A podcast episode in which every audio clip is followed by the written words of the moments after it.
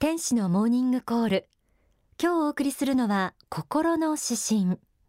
幸福の科学という月刊誌に連載されている大川総裁書き下ろしの詩編です。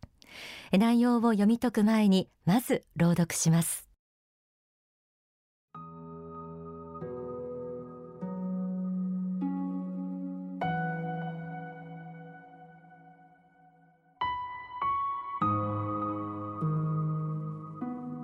レビと読書。テレビは進化するメディアだ。200年前の人が本や新聞を見ても驚かないだろうがテレビには驚くだろう。誰もが容易に情報を入手できるという意味でテレビの実力は侮りがたい。子供や老人仕事から遠ざかっている主婦は難しい本や新聞は読みたがらないがテレビなら簡単に知識が得られるのだ。こうしてずるずると流されるとテレビを見る時間は増える一方だ。しかしエンターテイメントと雑学が多いのにはやはり用心しなくてはなるまい。テレビを長時間見ても知的な人間にはならないのだ。読書は意志の力を鍛え考える力を身につけさせ繰り返し読める点がテレビとの違いだ。孤独な時間が知力を目覚めさせるという事実を忘れてはなるまい。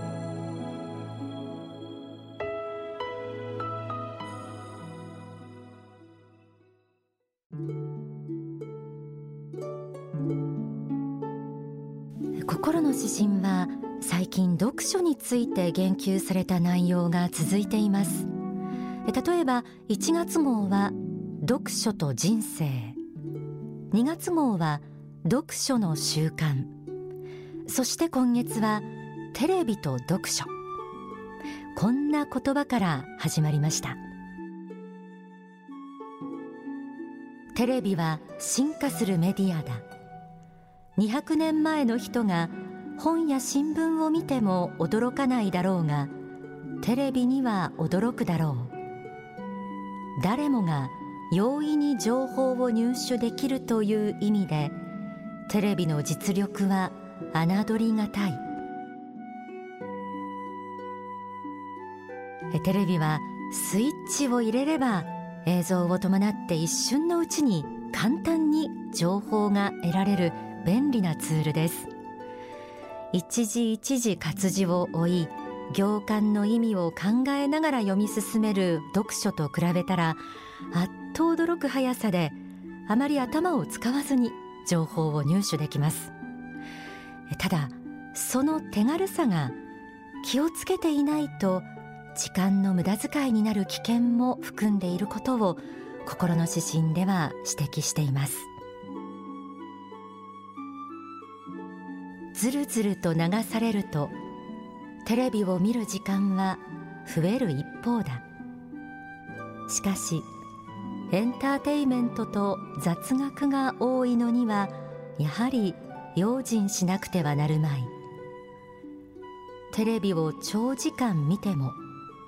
知的な人間にはならないのだ。書籍青春の原点には次のようにあります。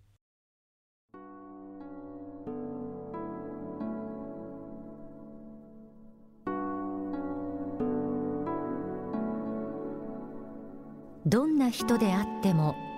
一日は24時間です。睡眠時間や生活に必要な時間を除くと最大限で十数時間しか使えません。その十数時間の使い方によってさまざまな道に進んでいくのです。大事な点は時間自体は増えないということです。時間は増えないけれどもテレビの番組は増えています。これをどうするかという戦いなのです。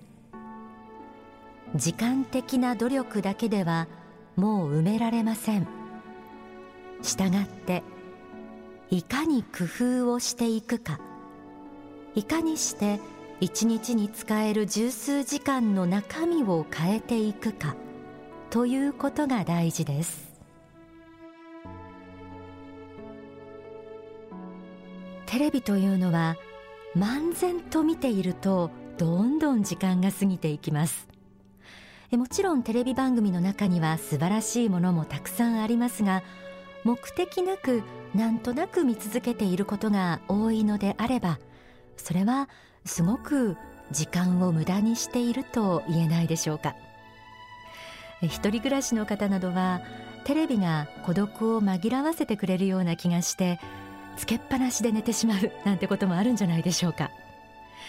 ずるずると見続けた自分を後で虚しさが襲って罪悪感まで持ってしまったなんて経験もないでしょうかね。しかし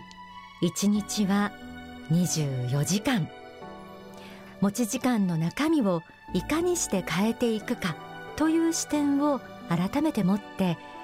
テレビによる時間の無駄遣いがあったらそれを見直してみましょう。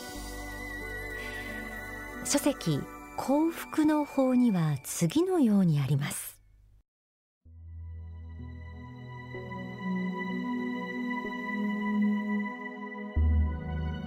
知的効果について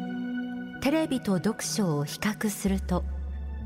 テレビの1時間は読書の10分程度にしか過ぎないと思います。かなりよくできたテレビ番組であれば情報量は多いこともありますが大抵の番組は内容が希薄であり平均的に見て1時間のテレビ番組は読書に換算すると10分程度の知的効果しかないと感じます。本を作るには原稿を書く必要があります。資料を集め苦労して原稿用紙のマス目を埋めていかなければなりません。また構成もしなければなりません。そういう意味で情報の質を比べるとテレビの1時間は読書の10分程度でしかないと言ってよいでしょう。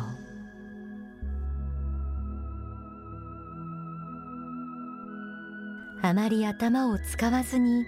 簡単に情報が入手できるテレビ。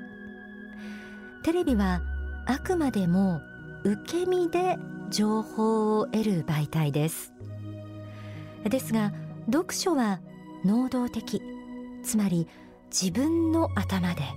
情報をつかみに行くようなところがありますよね。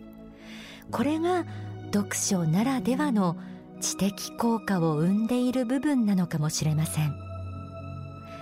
心の指針にはこうあります。読書は意志の力を鍛え考える力を身につけさせ繰り返し読める点がテレビとの違いだ。最近の心の指針は読書について言及されるものが続いています。先月の心の指針読書の習慣をお送りした時にもご紹介した次の一節をおさらいしてみます。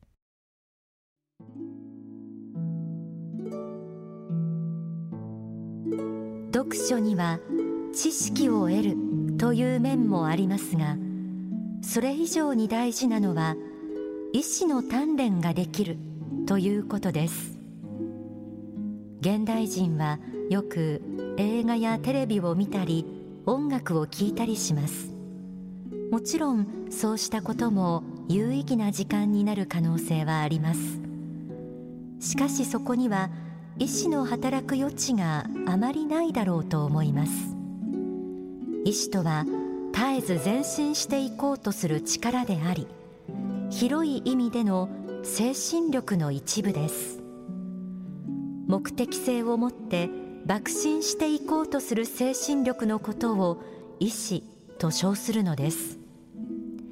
読書の習慣を確立し得た人は絶えず学び絶えず向上していこうとする意志力が強くなります。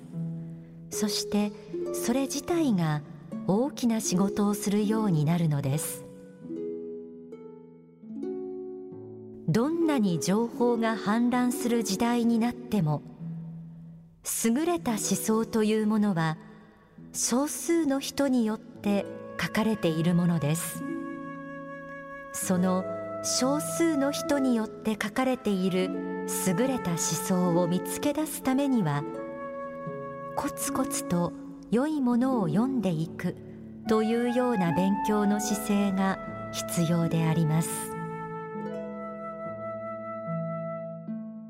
読書が意志力を鍛えるという教えは書籍伝道論から。また氾濫する情報の中で少数の人によって書かれた優れた思想を見つけ出す力をつけるためにもまた読書の習慣が必要という教えをご紹介しました。こちらは発展思考に書かれています。領書の中に紡ぎ出された素晴らしい言葉。それは心の底から勇気づけられるものが多いですよね。そんな珠玉の言葉や読むことで自分の血肉となる本と一対一で向き合うこと。テレビは孤独を紛らわせてくれるかもしれませんが一人静かに進める読書の本当の良さを心の指針では次のように示して終わっています。孤独な時間が知力を目覚めさせるという事実を忘れてはなるまい。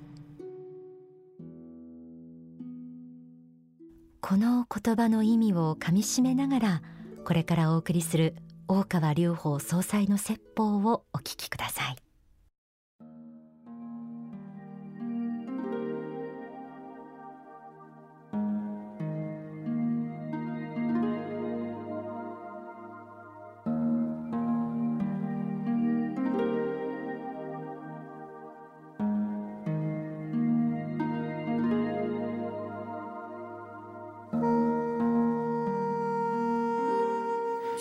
今情報過多の時代なんですがこの中でやはり非常に大事なのが、えー、やっぱり新しいものを生み出そうとした情報が必要です。だから情報をたくさん集めなければいけないんですけれども同時にまた情報の洪水の中で流されてしまったら、えー、新しいものを生み出すことができなくなってしまう。情報が氾濫して消化不良になってしまう。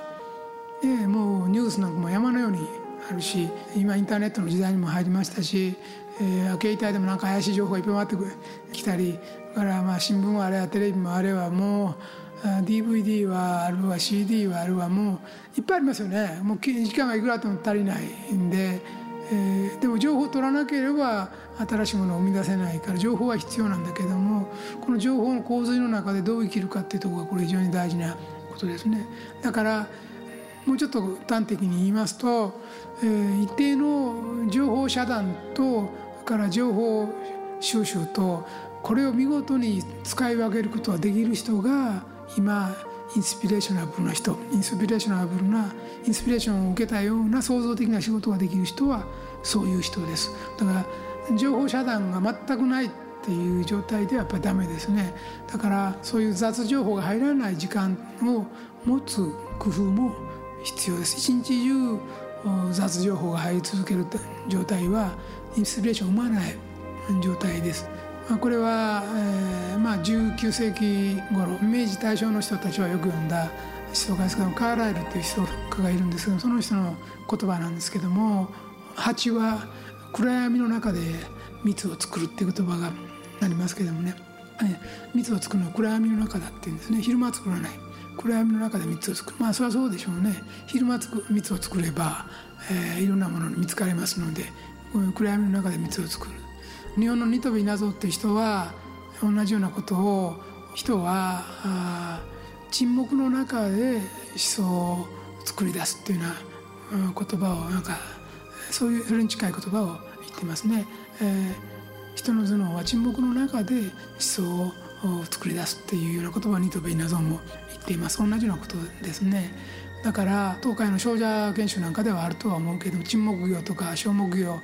みたいなのやってると思いますけどもこう情報摂取収集していろんなこと勉強しなきゃいけないんだけどもそれだけでダメで、えー、そういう沈黙情報遮断して一定の間孤独な時間ですね。邪魔されない孤独な時間を時々取らないと考えを煮詰めたりその密を作ることはできない。本当に大事なものを作ることはできないのでその一定の情報遮断が時々いるんだと